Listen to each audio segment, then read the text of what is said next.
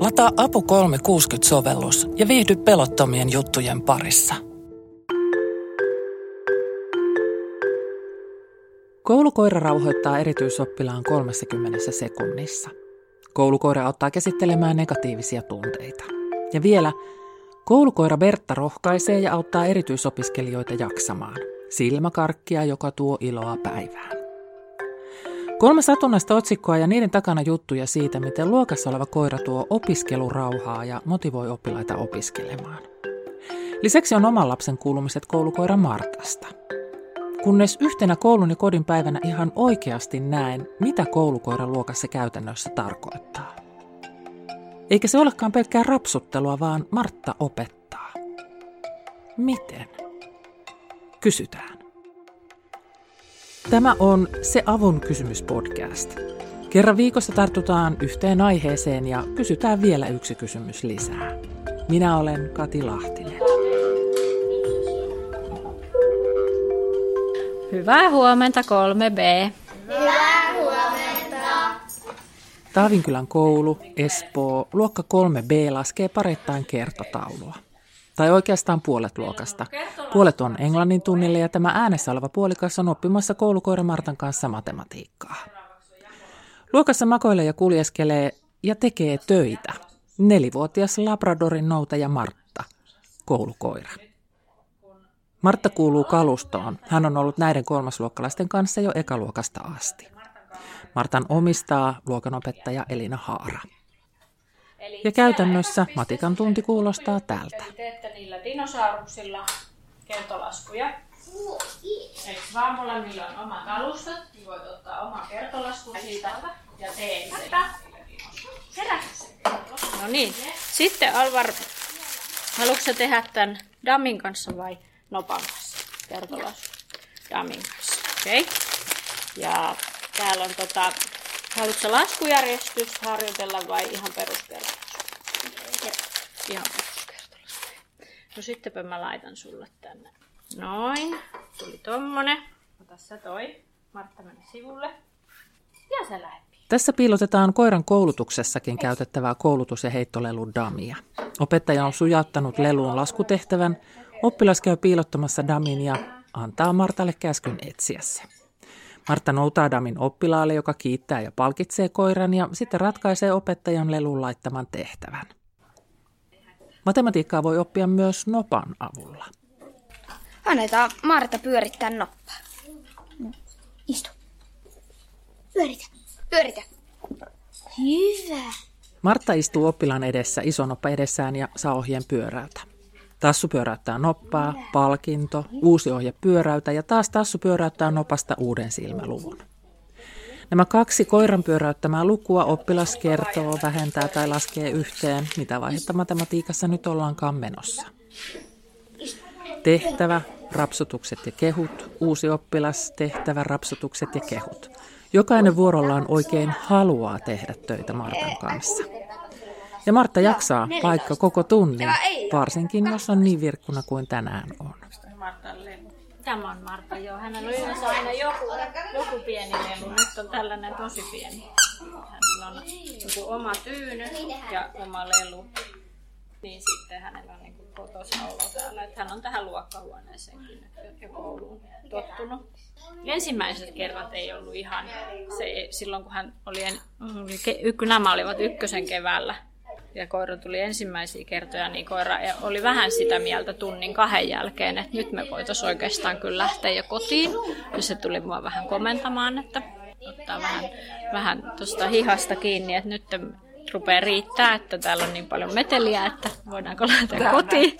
niin, Mutta sitten kun se toistui joka viikko ja paikka oli sama ja ympäristö sama ja lapset samat, niin sitten se tottu siihen aika äkkiä sitten, että ei enää niin kuin, ilmaissut, että minä haluan kotiin. Tämä on kolmas luokka, joka on käynyt koulunsa käytännössä korona-aikana.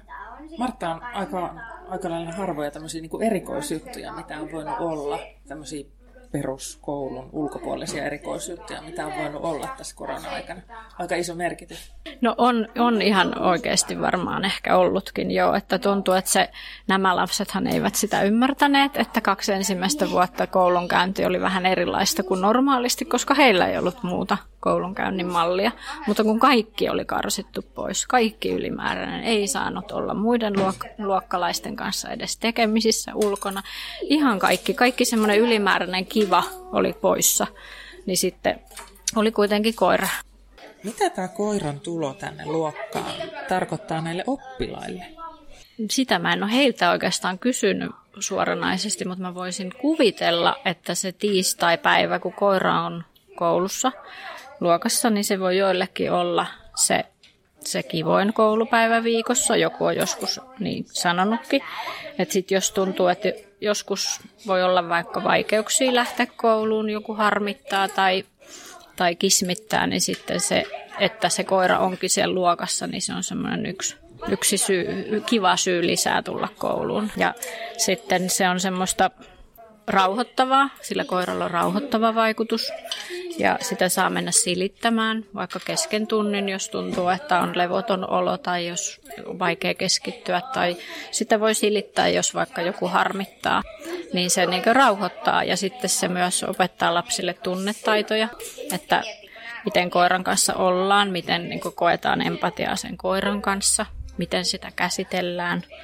Se opettaa tavallaan huomaamatta heille monia eri asioita sen lisäksi, että tehdään matikan tehtäviä. Martta on siis sellaisessa luokassa, jossa on myös mun oma lapseni, niin että mä, mä oon kuullut Martasta paljon. Ja Martta on osa tätä kouluympäristöä selkeästi, että ne päivät, kun Martta on ollut koulussa, niin, niin ne kuulumiset, Martan kuulumiset kerrotaan kotona. Eli siitä on tullut lapsillekin ihan tärkeä koira. Joo, kyllä mä uskon näin. Martta oli muun muassa meidän koulun opettajien yhteisvalokuvassa mukana. Ja sitten mä tajusin, että kun meillä oli luokan oma kuva, kuvauspäivä, että ensi vuonna Martta tulee kyllä sitten jo meidän luokkakuvaankin. Ja kyllä Martta on myös meidän koulun Instagramissa välillä. Että kyllä se on, on tiedossa monessa paikassa, että milloin Martta on koulussa. 6 kertaa 9, se on 54. Se, kun se tulee aina tuohon oman paikan viereen ja sitten pääsee rapsuttaa. Miltä se tuntuu kesken koulupäivän rapsutella koiraa? No, vähän hassulta. Tosi hyvä, koska aina osaa tehdä niitä tehtäviä ja silleen, koska se on tosi kivaa. Välillä saa rapsuttaa, jos kysyy vaikka luvan.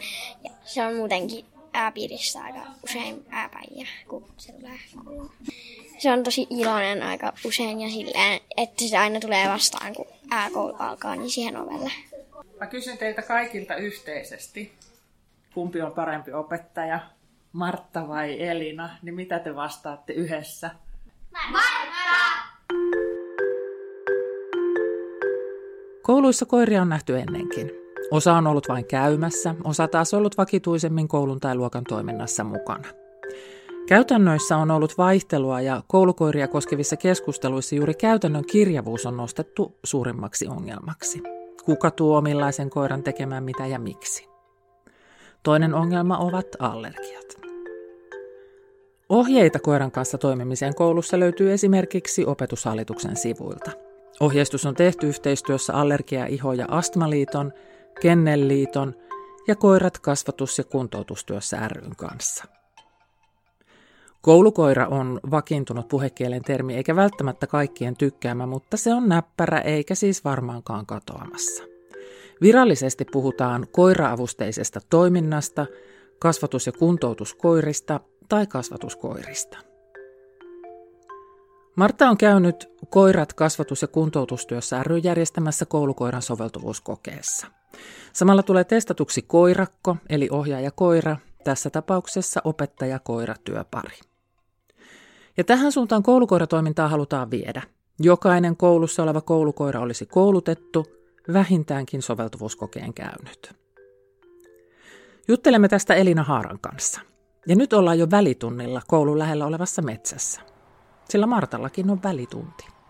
Koiran pitää olla siinä vähintään yksivuotias, jos se on isokokoinen koira, niin kuin Martta.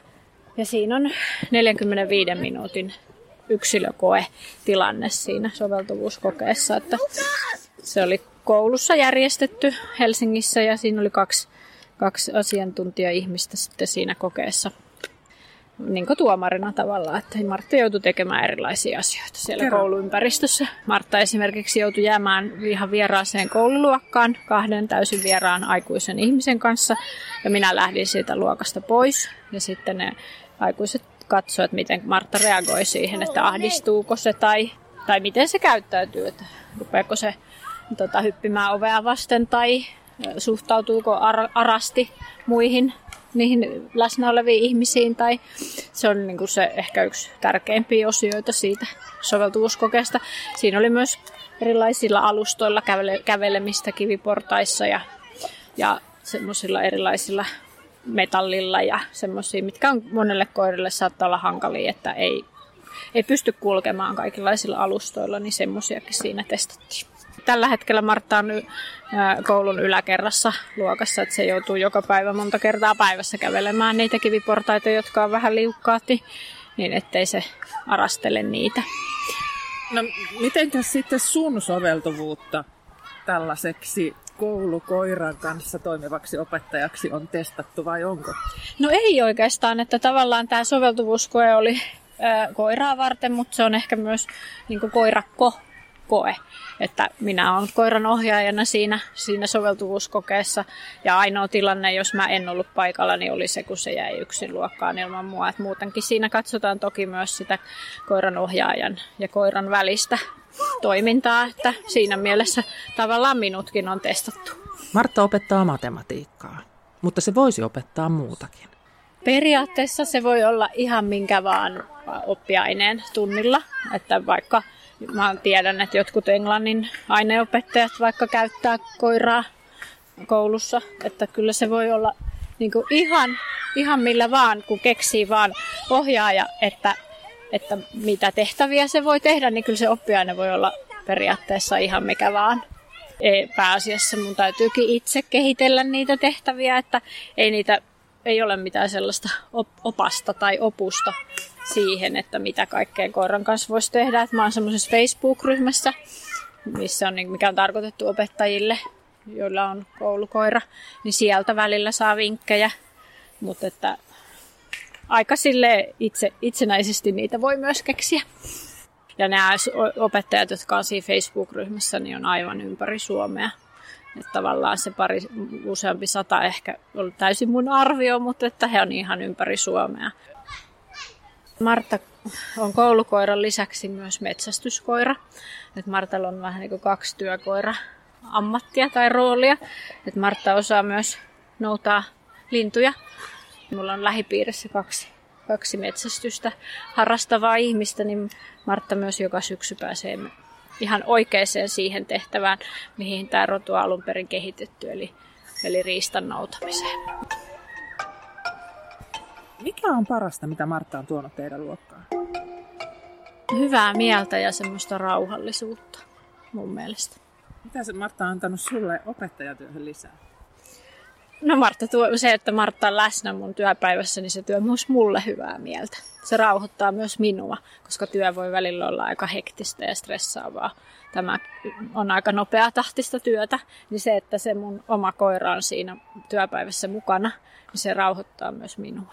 Niin me kuultiin, että se on aika melusta, vaikka nyt kyllä vain puolet luokasta paikalla. Kyllä, tämähän oli äärimmäisen hiljainen ja rauhallinen tunti. Että kyllä sitten, kun on kaikki oppilaat paikalla, niin kyllä sitä ääntä riittää, vaikka kaikki sujuisikin ihan hyvin. Niin kyllä lapsista lähtee ääntä ja sille sehän on tavallaan ihan luonnollista. Se Avun kysymyspodcast oli tällä kertaa tässä. Kiitos kun kuuntelit.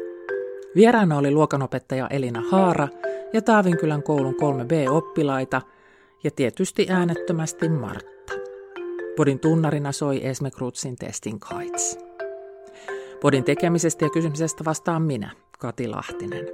Palaute, ajatukset, moitteet ja ehdotukset asioista, joista pitäisi kysyä lisää, voi laittaa minulle.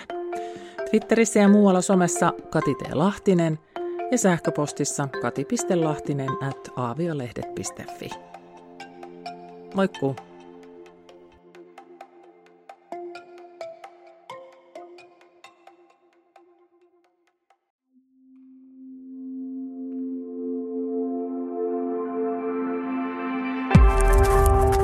vädret.